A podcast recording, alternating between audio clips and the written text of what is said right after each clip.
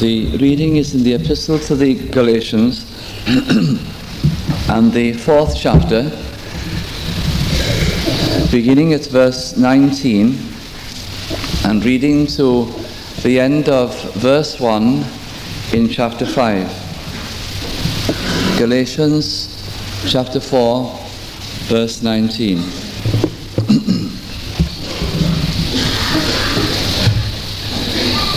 My little children, of whom I travel in birth again until Christ be formed in you, I desire to be present with you now and to change my voice, for I stand in doubt of you. Tell me, ye that desire to be under the law, do we not hear the law? For it is written that Abraham had two sons, the one by a bondmaid, the other by a free woman. But he who was of the bondwoman was born after the flesh, but he of the free woman was by promise. Which things are an allegory? For these are the two covenants, the one from Mount Sinai, which gendereth to bondage, which is Agar. For this Agar is Mount Sinai in Arabia, and answereth to Jerusalem, which now is, and is in bondage with her children. But Jerusalem, which is above, is free, which is the mother of us all. For it is written, Rejoice, thou barren that bearest not, break forth and cry, thou that travailest not. For the desolate hath many more children than she with an husband. Now we, brethren, as Isaac was, are the children of promise. But as then he that was born after the flesh persecuted him that was born after the Spirit, even so it is now. Nevertheless, what saith the Scripture? Cast out the bondwoman and her son, for the son of the bondwoman shall not be heir with the son of the free woman. So then, brethren, we are not, we are not children of the bondwoman, but of the free. Stand fast, therefore, in the liberty wherewith Christ hath made us free, and be not entangled again with a yoke of bondage. My text this morning is in the Epistle to the Galatians, and the fifth chapter, and the first verse. Epistle to the Galatians, fifth chapter, and the first verse. Stand fast, therefore, stand fast, therefore, in the liberty wherewith Christ hath made us free, and be not entangled again with a yoke of bondage. I'm sure that you are familiar with the Galatian epistle and with the great teachings that are found in that epistle, and also the, the great concern that the apostle had for the churches of Galatia. Um, it is one of those epistles, or the only epistle, where he doesn't use his usual kindly greetings to the churches and then later on come to the concern regarding their problems. Indeed, in this epistle, he is so concerned, and the gospel is in such danger that he immediately uh, plunges into the problem itself and the rebuke. But he doesn't forget, however, later on in the epistle uh, to bring endearing phrases and display his love for them. But it is, as you might say, a, a serious epistle in the sense that he wants to get quickly the message that is burning in his heart because of the terrible entanglements and the yoke of bondage that these churches had returned to. This epistle has recently appealed to me particularly because of the entanglement of the world and the confusion that is to be found in the evangelical scene. And in most places throughout the United Kingdom, it is really quite frightening and very alarming until you can get great comfort from a verse like this that tells you, in all this, stand fast. And stand fast not in any license or licentiousness, Stand fast in the liberty wherewith Christ hath made us free, and be not entangled again with a yoke of bondage. And I found for myself a, a particular message for the, for the age that, I, that we are living in. The apostle is concerned because uh, there have false teachers have come along. he has no doubts in Paul's mind. Uh, I don't think there is any doubt by the way he addresses them. He has no doubts that the body of the churches there were true believers. They had an experience of the Lord Jesus Christ. They had a knowledge of salvation. And they had started well. And they had been full of zeal for the things of God. But something had gone wrong. Now you think of the age that we're living in today. You could be preaching or going to a congregation uh, and there find a, a, congregation of people who, who love God and pursue the things of God. And you may, may go there 15 or 20 years later and you wonder whatever has happened. And all you can say, that is true today, that can happen, does happen in many places. And you wonder, an enemy hath done this. And you can imagine the concern and the love that the apostle has for the churches that were so very near and so very dear to his heart. He did not doubt their faith, he did not doubt their Christian experience. But there were people who'd come along, I'm sure that you are familiar with the name. The name itself gives the kind of heresy uh, that they brought along. It was an attractive one. They always are attractive. Uh, I mean, a heresy wouldn't take hold at all, would it? Uh, if it was objectionable and unpleasant, it has a certain attraction, a certain overemphasis uh, that can attract maybe uh, the worship of selfishness and the desire to exalt ourselves, whatever it may be, or to say that we are something special. They were called Judaizers. Now, probably many were Christians. They all had a knowledge of salvation. And these Judaizers were people who felt, well, we are converted Jews and we have a tremendous background. We have a great and a godly heritage. And we have many observances that are given by God. We have a holy law. And surely the gospel doesn't dismiss all these things. Is it not better to be a Christian and as well as that, to embroider the faith with all the loveliness of the faith of Judah. Not realizing that by doing that, that they were robbing the gospel of its unique quality. But here they came along with their various forms of Judaism uh, and enthusiasm. Usually find that in a cult or in a heretical teaching, a tremendous enthusiasm with faces shining and eyes sparkling and said, This is something extra. This is what you need. You feel you're a little down in your Christian faith. This is the extra thing that you need that will give you that necessary booster that will make you into a full Christian. It tempted many. Paul was astounded. And this is what he says in the beginning of the epistle in uh, chapter 1, verse 6. He says, I marvel. I marvel that ye are so soon removed from him that called you into the grace of Christ, unto another gospel, which is not another, but there be some that trouble you, that would pervert the gospel of Christ. He said, I'm absolutely astounded. How can it be when you have received so tremendous a blessing from the things of grace and the things of God? How can it ever be that you should be so easily dissuaded and taken by these teachers. And in chapter 3, verse 1, he sums it up by a very severe statement where he says, O foolish Galatians, who hath bewitched you, that ye should not obey the truth, before whose eyes Jesus Christ hath been evidently set forth, crucified among you. What is he saying to them there? You have an excuse. The gospel and the full counsel of God, these things is as if Christ had been crucified among you, have been evidently set forth. How is it possible that you should listen to these, uh, these wayward preachers as they come along, claiming great things and imposing strange things upon you and taking you back into a yoke of bondage? What was the problem? What are they forgetting? They are forgetting one main thing. They are forgetting that we are complete in Christ.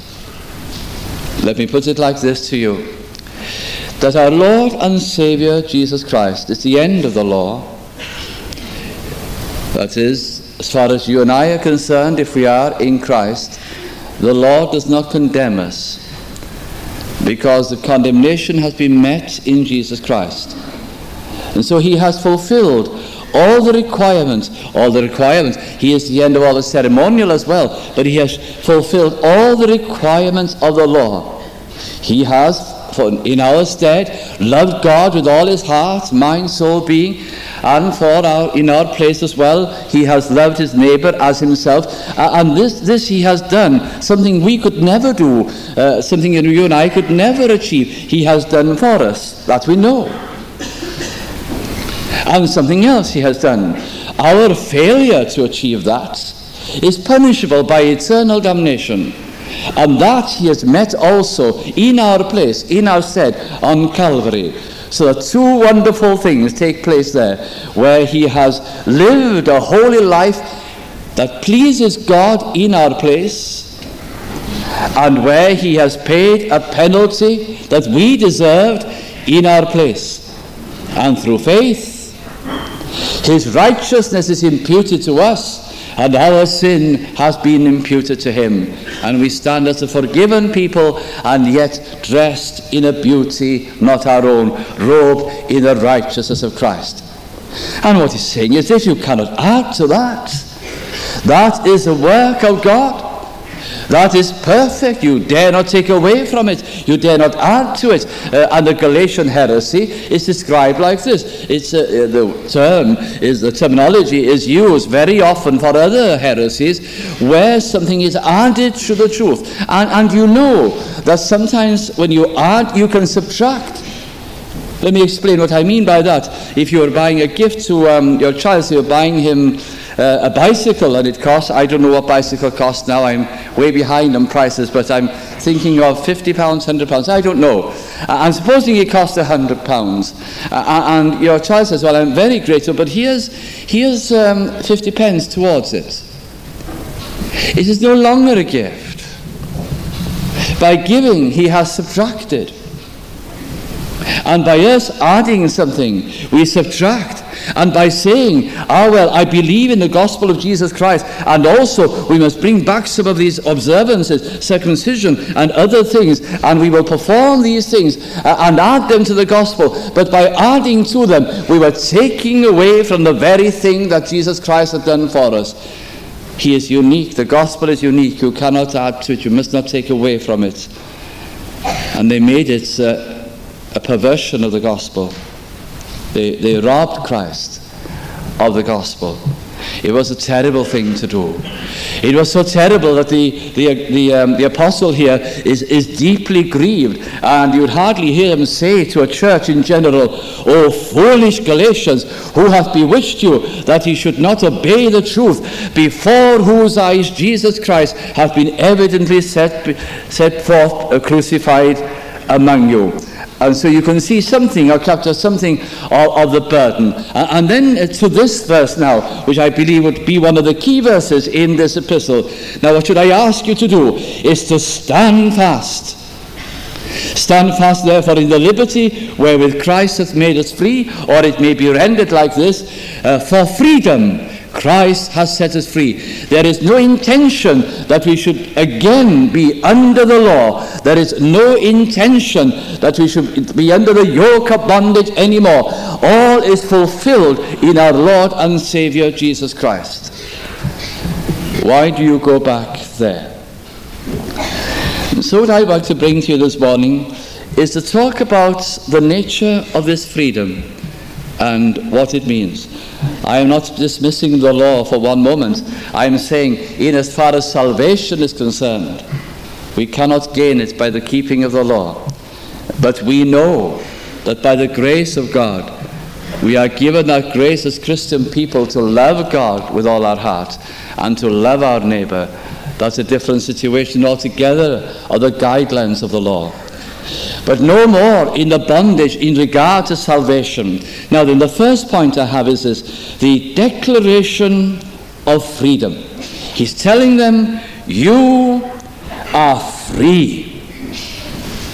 You are free from that bondage that you are in. And don't let anyone else ever interfere with that freedom.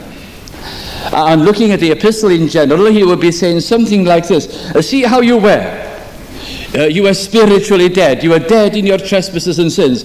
Uh, and when you became aware of the things of God, what were you able to do? You were strangers to God. You were aliens from the commonwealth of Israel. What were you able to do? You, you could not. You were not free to love God. You were not free to love your neighbor. Why? Because you had a sinful heart. The result of the fall. There you were, entrenched in that, permeating every part of your mind and your heart, your will and your being was the effect of the fall. And the only person you could love would be yourself.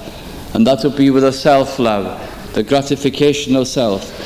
And what a struggle it would be if somebody said to you, You must love God. If you are going to go to heaven, if you are going to be a child of God, you must love God with all your heart and soul. You must love your neighbor as yourself. Uh, and you might say, Well, that's a wonderful thing. What a tremendous gospel. Uh, what a tremendous challenge. Is that the message of the Bible then? To love God and to love my neighbor.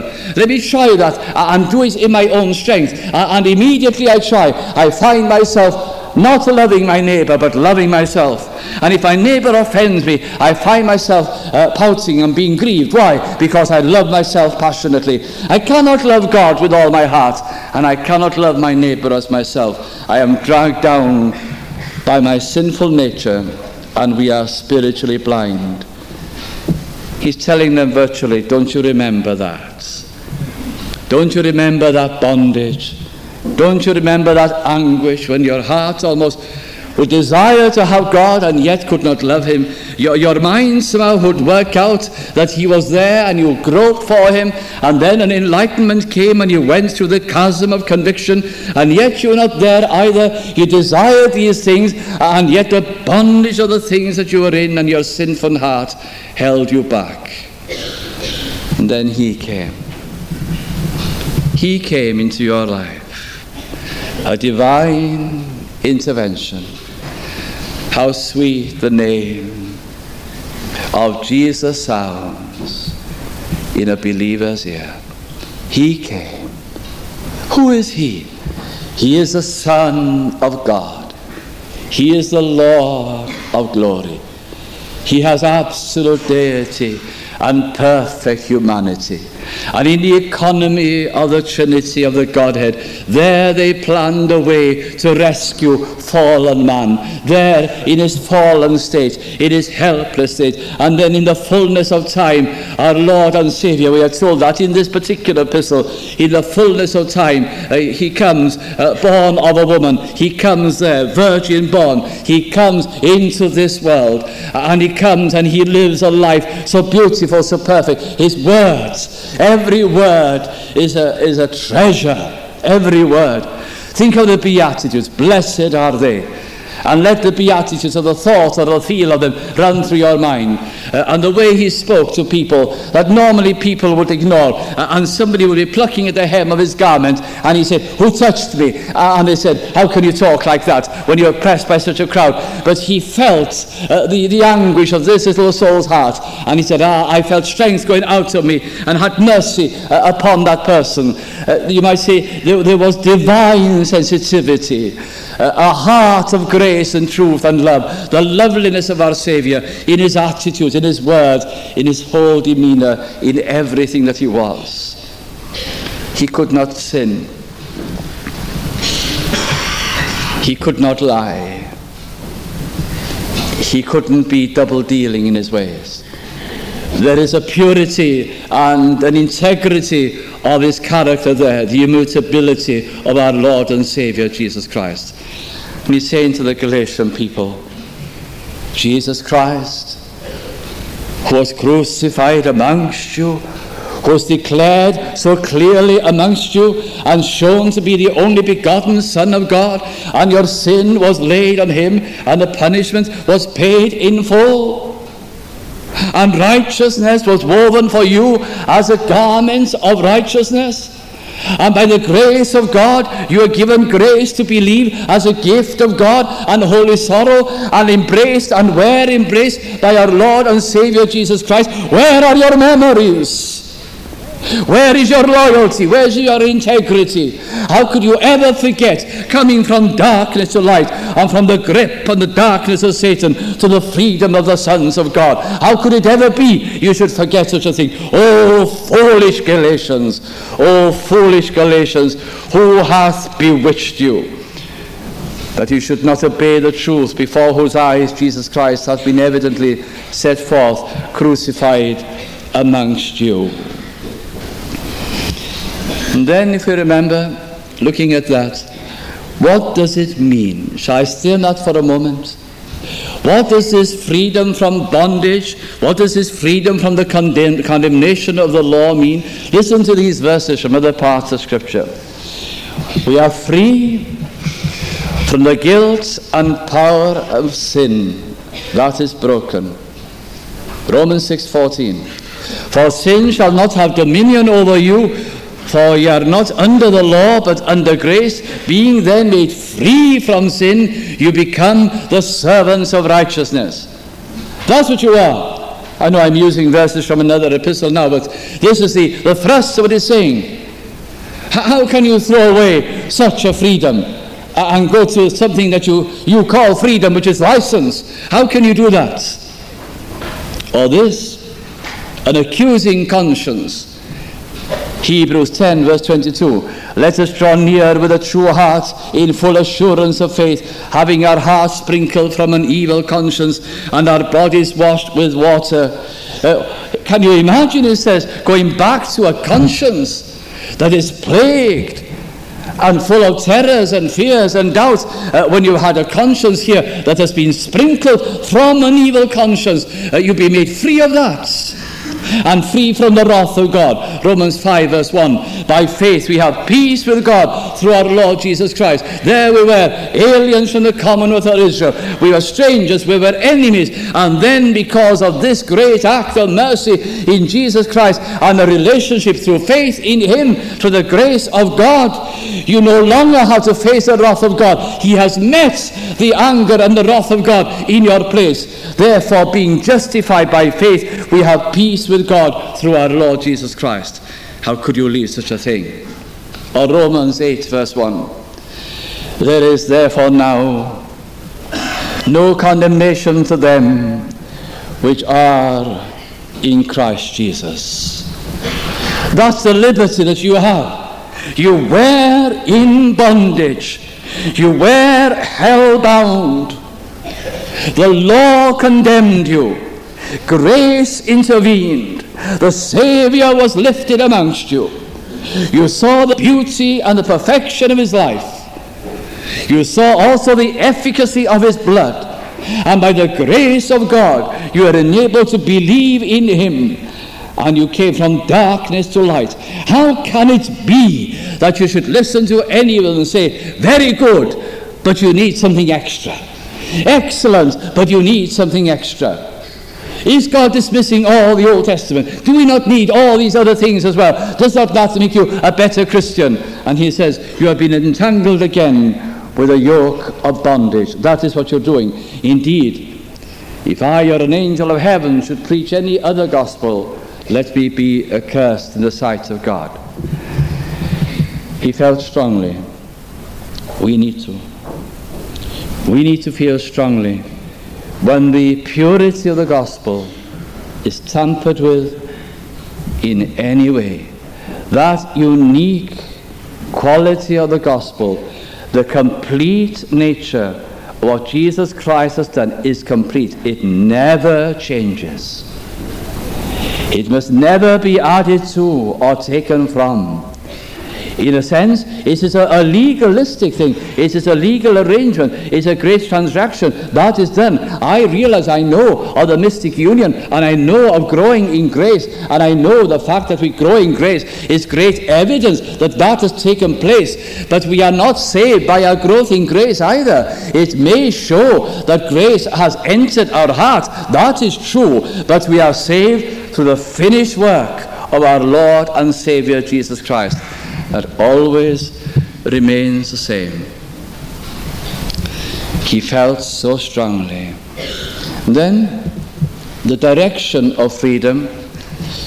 You see, once you have that freedom, once you are free from condemnation, free from, from the curse, once you are a forgiven people, shall I tell you what your direction should be? It should be Godward. Or some people have said and will say throughout all the generations, if Jesus Christ has done everything for us, if our sins are forgiven, past, present, future, then there we are. We'll come to such a gospel and then we'll live as we may. The apostle says in one of his in the Roman epistle, God forbid, he said, you have not understood if you have believed such a gospel and that there has been such a radical a radical change in your position in the sight of God, then things can never be the same again. What is our new life to be like? In Romans 1, in Romans 6, verse 1, we are given these words. What shall we say then? What shall we then say? Shall we continue in sin that grace may abound? How shall we that are dead to sin live any longer therein? God forbid. If there's anybody with, with an argument said, well, he, he has done everything for me, shall I then continue in sin and let him, to, let him give more grace? And I'll sin more and he give me more grace in that way. Uh, shall, I, shall I do that? No, God forbid. He said, that is not the way. A radical change has taken place in us. We are born into a glorious freedom. It is this freedom that is misrepresented today. Shall I describe by giving you an illustration how I see it? No illustration will really carry the message through, so you'll have to help me use your imagination just a little.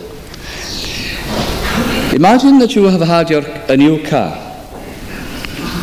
and now you go for driving lessons and you have a little, little uh, letter L on your car.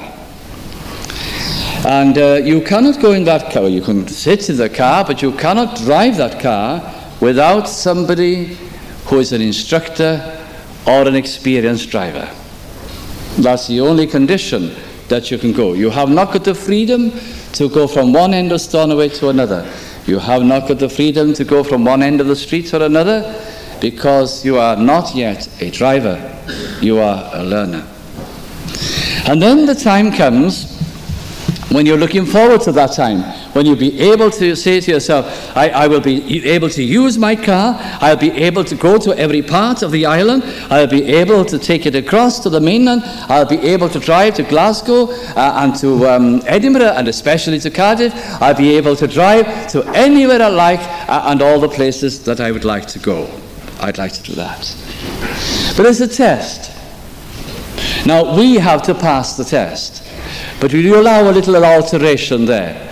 Uh, let us say, as in the gospel, the test is passed for us by the grace of God. That's the only difference. But here now I am handed a little piece of paper. I have a license. I have the freedom of the road. Now, what shall I do with this? Can you imagine a person now getting into his car and he doesn't want to give anybody a lift the first time at all. He just wants to enjoy the car. And here, here I am. I have the right to drive my car. I have a license. Uh, the, the law will not condemn me because the, the requirements of the law have been met, uh, because uh, uh, the, the, I have passed my test and all is well, and here I have a piece of paper to prove it. I, I don't think I like driving on the left side of the road. I think I'll use my freedom and drive on the right side. You wouldn't get far. Or, or, I think I'll drive on one of the motorways and I'm rather tired and I'll hold a little picnic in, in the center of the road. Uh, I, I'm free. I'm free. I have the license to take the car wherever I like. How not? You see the picture?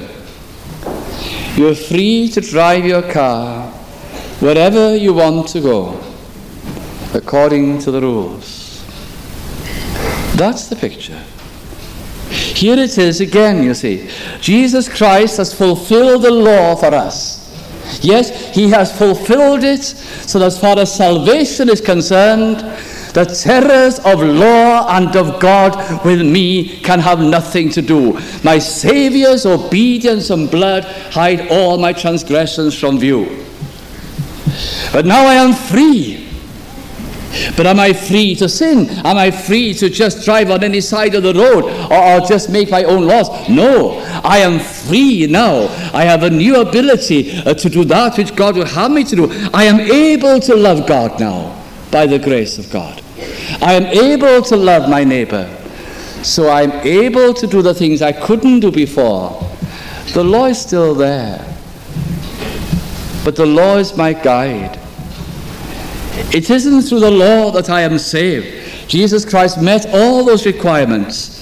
But I'm able to go in this direction. And let me put it in a spiritual way. I can go now in a direction I could not go before because of self love. And because Jesus Christ has done all this for me by the grace of God, now I'm able to love God from the very depth of my being. I can worship Him in spirit and in truth. And the Father seeketh such to worship, Him. I can love my neighbor, whereas before I would be selective in those, those who are nice to me. I could be nice to them. Those who are related to me, I could be pleasant to them. But now you could cross the barriers and the boundaries of that. and uh, like the Jew and the Samar- Samaritan and the Jew, you can cross the boundaries of those things. So that now you're able to love your neighbor in that broad spectrum, something you could never do before. This is freedom. This is freedom. It is exactly the same as playing the piano. Child thinks when he has a piano he can just do as he likes. It's rubbish. Then he comes under the hands of the master. There are rules, but before long, a melody of grace is singing in our hearts. Are you singing a melody of grace in your life? Are you able to say, This one thing I know? This one thing that I am sure of and I am certain of, the declaration of freedom has been given to me, that my sins are forgiven and that I have peace with God. I'm acceptable in the sight of God. And the direction of freedom now is guided by the Holy Spirit. And I would not live a licentious life, but I would be free. But my freedom would be this it is prescribed to love God and to love my neighbor, or as it is put here. If we live in the Spirit, let us also walk in the Spirit. Let us also walk in the Spirit and enabled by God's grace. And then we know something of the fruits of the Spirit. This is the way of freedom. Let me read you these beautiful words. Are they in your life and in mine? We are free to love. If that is not there, who are we? We are told in the Corinthian epistle that without love we are nothing. And that we could go through all the emotions of it all. And if we have not understood that behind all this is the motivation of God's love, if we have not love, we have not understood. So there's bound to be this in this great and lovely freedom. We are free to love God, we're free to love our neighbor, we're free to love the things of God. There is another fruit joy. This is a remarkable joy.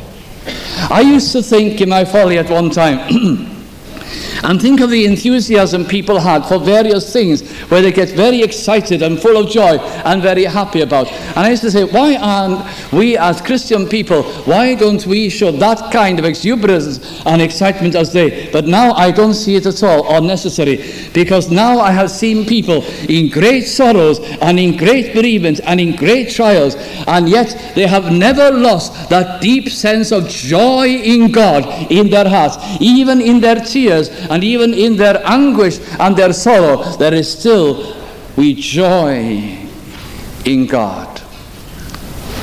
It is a fruit of the Spirit. And peace. This is another fruit, the peace. We already have peace with God through our Lord and Savior Jesus Christ, but this is a peace I would believe that we find in the Colossian and the Philippian epistle that says, Let the peace of God rule, reign in your heart and mind when our minds sometimes are in a turmoil, all sorts of anxieties and storms, and I don't know what's filling our minds, where there is no room for, any hope of the loveliness of God, and our heart uh, in a tempest of a storm and of emotion. And then we bring everything to God in prayer and we find He can cause us to have a heart of peace, a mind at peace, and a heart at peace. In the midst of trials and tribulations and storms, whatever they may be. Are you gentle? Gentleness is there. Are you gentle? Goodness I love the word goodness. I prefer it to very good. It's clean, it's complete. Goodness, just plain, honest to goodness, goodness. Faith. Yes, there is saving faith, but the faith here that I venture on the day not knowing what the day may bring forth, but my faith is in Him and God holds the key to the unknown, and I am glad, and I fear not, because my faith is in Him. Faith.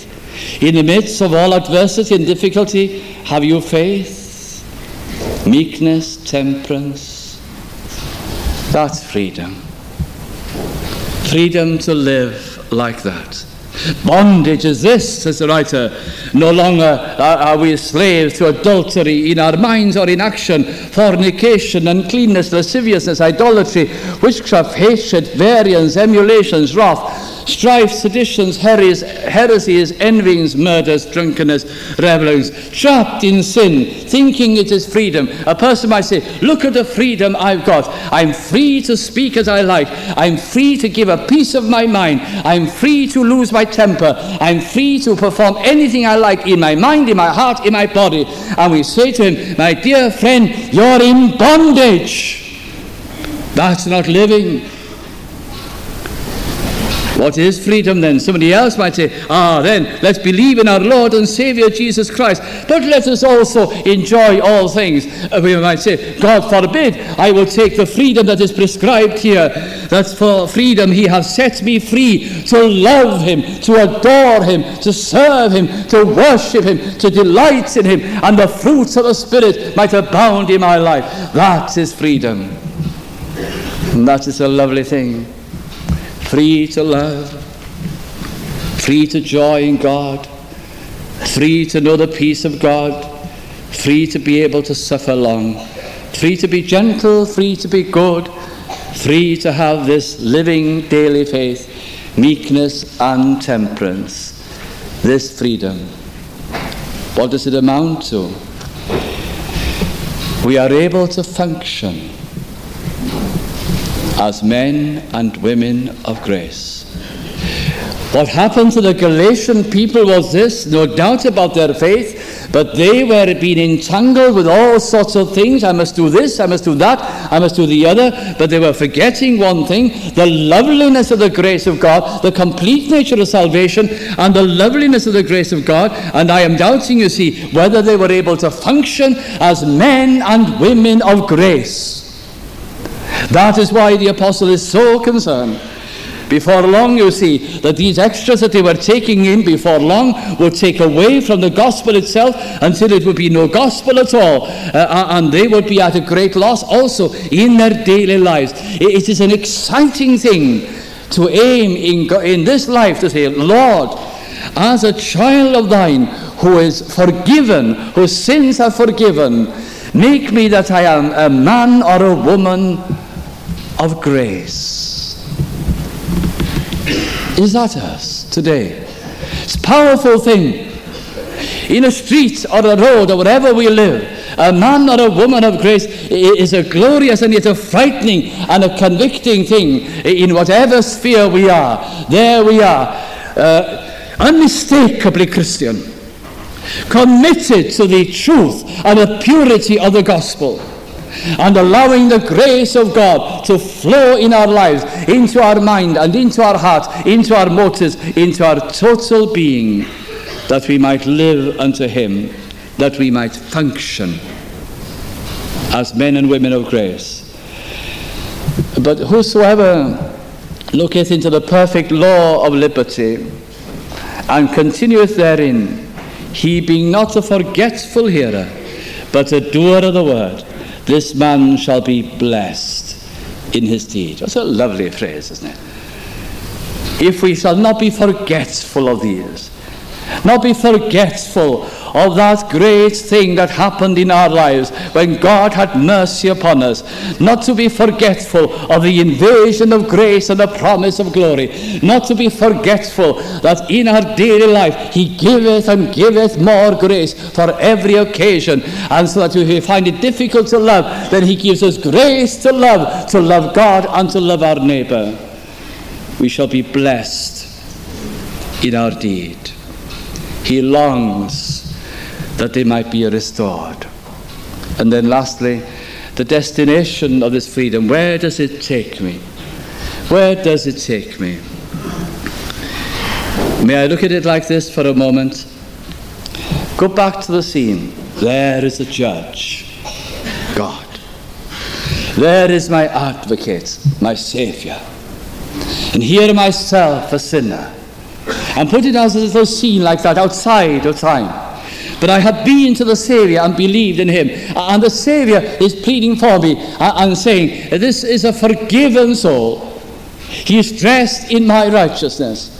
And so the church will say, uh, You can go free. Your sins are forgiven. There is no penalty over your head. My son has met all the requirements of the law. Now then, I know we have looked at that for a moment, but let me add this then as we are going out of, this imaginary courtroom, uh, feeling a tremendous elation of spirit, uh, as when we were first converted, uh, there were floods of joy filling our hearts and our minds, walking on air almost. I'm forgiven, my debt is paid, uh, I belong to God, I, I shall be in glory. And then the judge says, One moment, come back. And you wonder, what is he going to say? What kind of a judge on earth would say, Come back? I've made you my son. That's so, you see. Not only are you free and forgiven, I've made you my son. And because, says chapter 4, verse 6, and because ye are sons, God has sent forth the Spirit of His Son into your heart, crying, Abba, Father which brings an assurance so wonderful and so great that we know, don't we, in an ordinary family relationship, uh, when a son or a daughter comes to a father or mother in any kind of difficulty and calls us by our name or father or mother, in whatever language it is, that always moves my heart to hear my children call me uh, well, we say it in Welsh, you say it in English or Gaelic. Uh, the word for Father, it, it, always touches my heart. Never yet has it failed to move me uh, to hear whatever it may be or whatever request it is. We have the right to call him Father. Isn't that a wonderful thing? He has sent forth the Spirit of His Son just, just a moment, he says. Just a moment. I'm sending forth because you have believed. Because you have believed. It is the work of the Spirit that convicted you of sin. It is the work of the Spirit that applied the merits of Christ. But listen, because ye are sons, I'm sending forth the Spirit of His Son into your heart, crying, Abba, Father. You can call me Father now. That's a wonderful thing. In every situation, in any sorrow, whatever it may be, we're able, from any predicament it may be, Oh Father, Oh Father, Oh foolish Galatians, who hath bewitched you, that you should be robbed of such an intimate relationship, that you should be lost from the loveliness of such grace by embellishing and adding to the gospel, and in so doing, robbing the gospel of its unique character and of its complete nature and of its efficacy. Wherefore thou art no more a servant but a son, and if a son then an heir of God through Jesus Christ. We joy in Him and this new freedom. But is that the end? What is the end of it all? Here I am a child of God By the grace of God, past our understanding a time in our lives when He laid hold upon us uh, and brought us so that Christ, as it were, it tells us here, was crucified amongst us as He was amongst the Galatian Christians, uh, uh, and that we believed and we embraced Him and were embraced of Him. Uh, and grace entered our hearts, and we became the children of God. And from our hearts, that cry of Abba, Father, and we love Him now. You do, don't you? And you know, our love for Him is deeper than we ever think. Even sometimes when your heart is low, do you know that your love for Him is deeper than you have ever imagined or thought?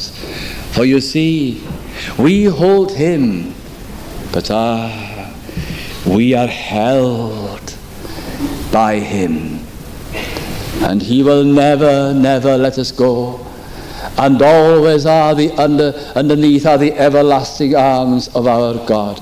But what is the end of my story? Where do these people who have come to a knowledge of grace, where is their destination of the free? It is heaven. It is heaven.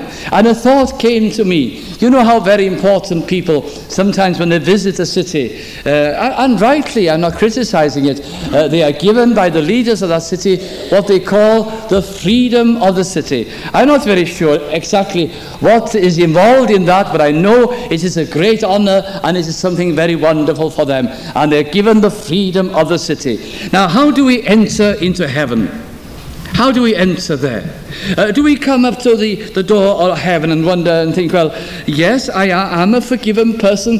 Uh, I, see the, the, the, entrance of glory. I, wonder if there's a, a, a, little back door somewhere that I can just quietly slip, a, uh, slip amongst the congregation and the crowd there.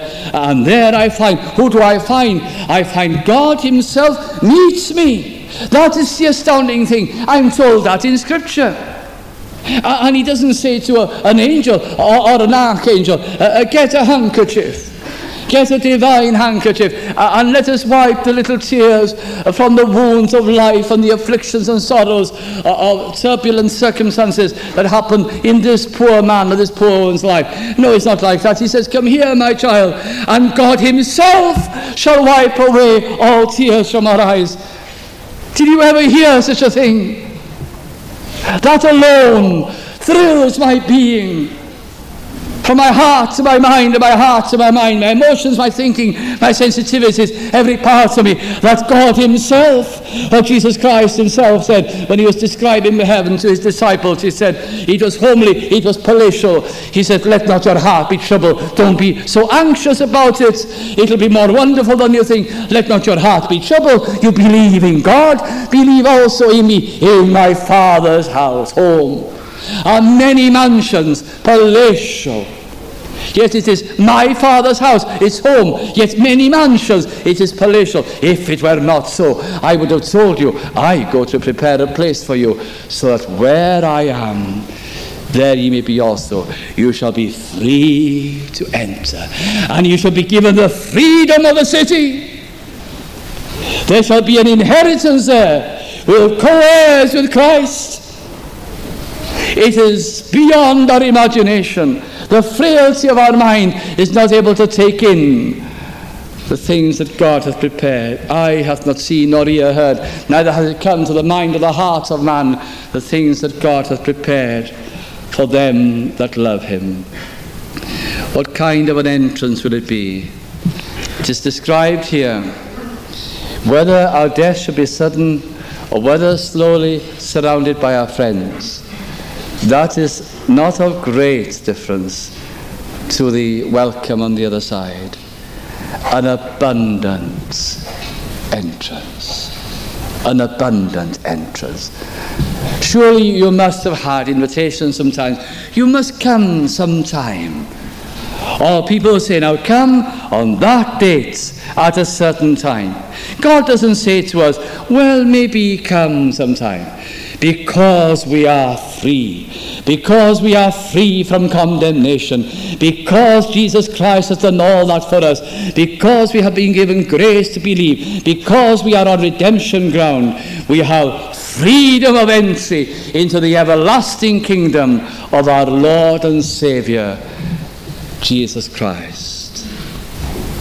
What is the message? In this day of confusion, do not let anybody spoil this. And there are many, many things, so many that they will be too numerous to go in.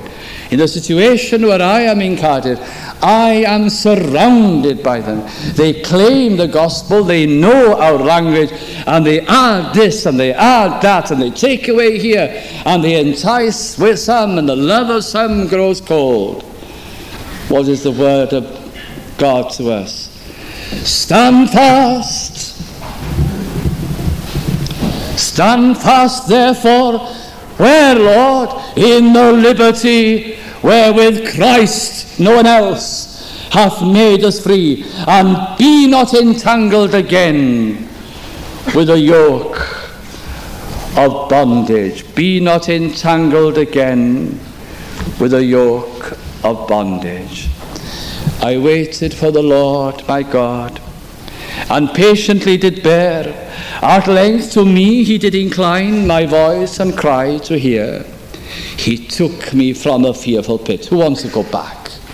Or play around the perimeter? He took me from the fearful pit and from the miry clay, and on a rock he set my feet, establishing my way. What's he saying to the Galatian Christians? He's saying, don't play around the edge of that cliff, the edge of that pit. Come away from it. He took me from a fearful pit and from the miry clay, and on a rock he set my feet, establishing my way. Then he put a new song in my mouth, our God to glorify, magnify. Many shall see it and shall fear, and on the Lord rely. Oh, blessed is the man whose trust upon the Lord relies, respecting not the proud, nor such as turn aside to lies. Let us pray.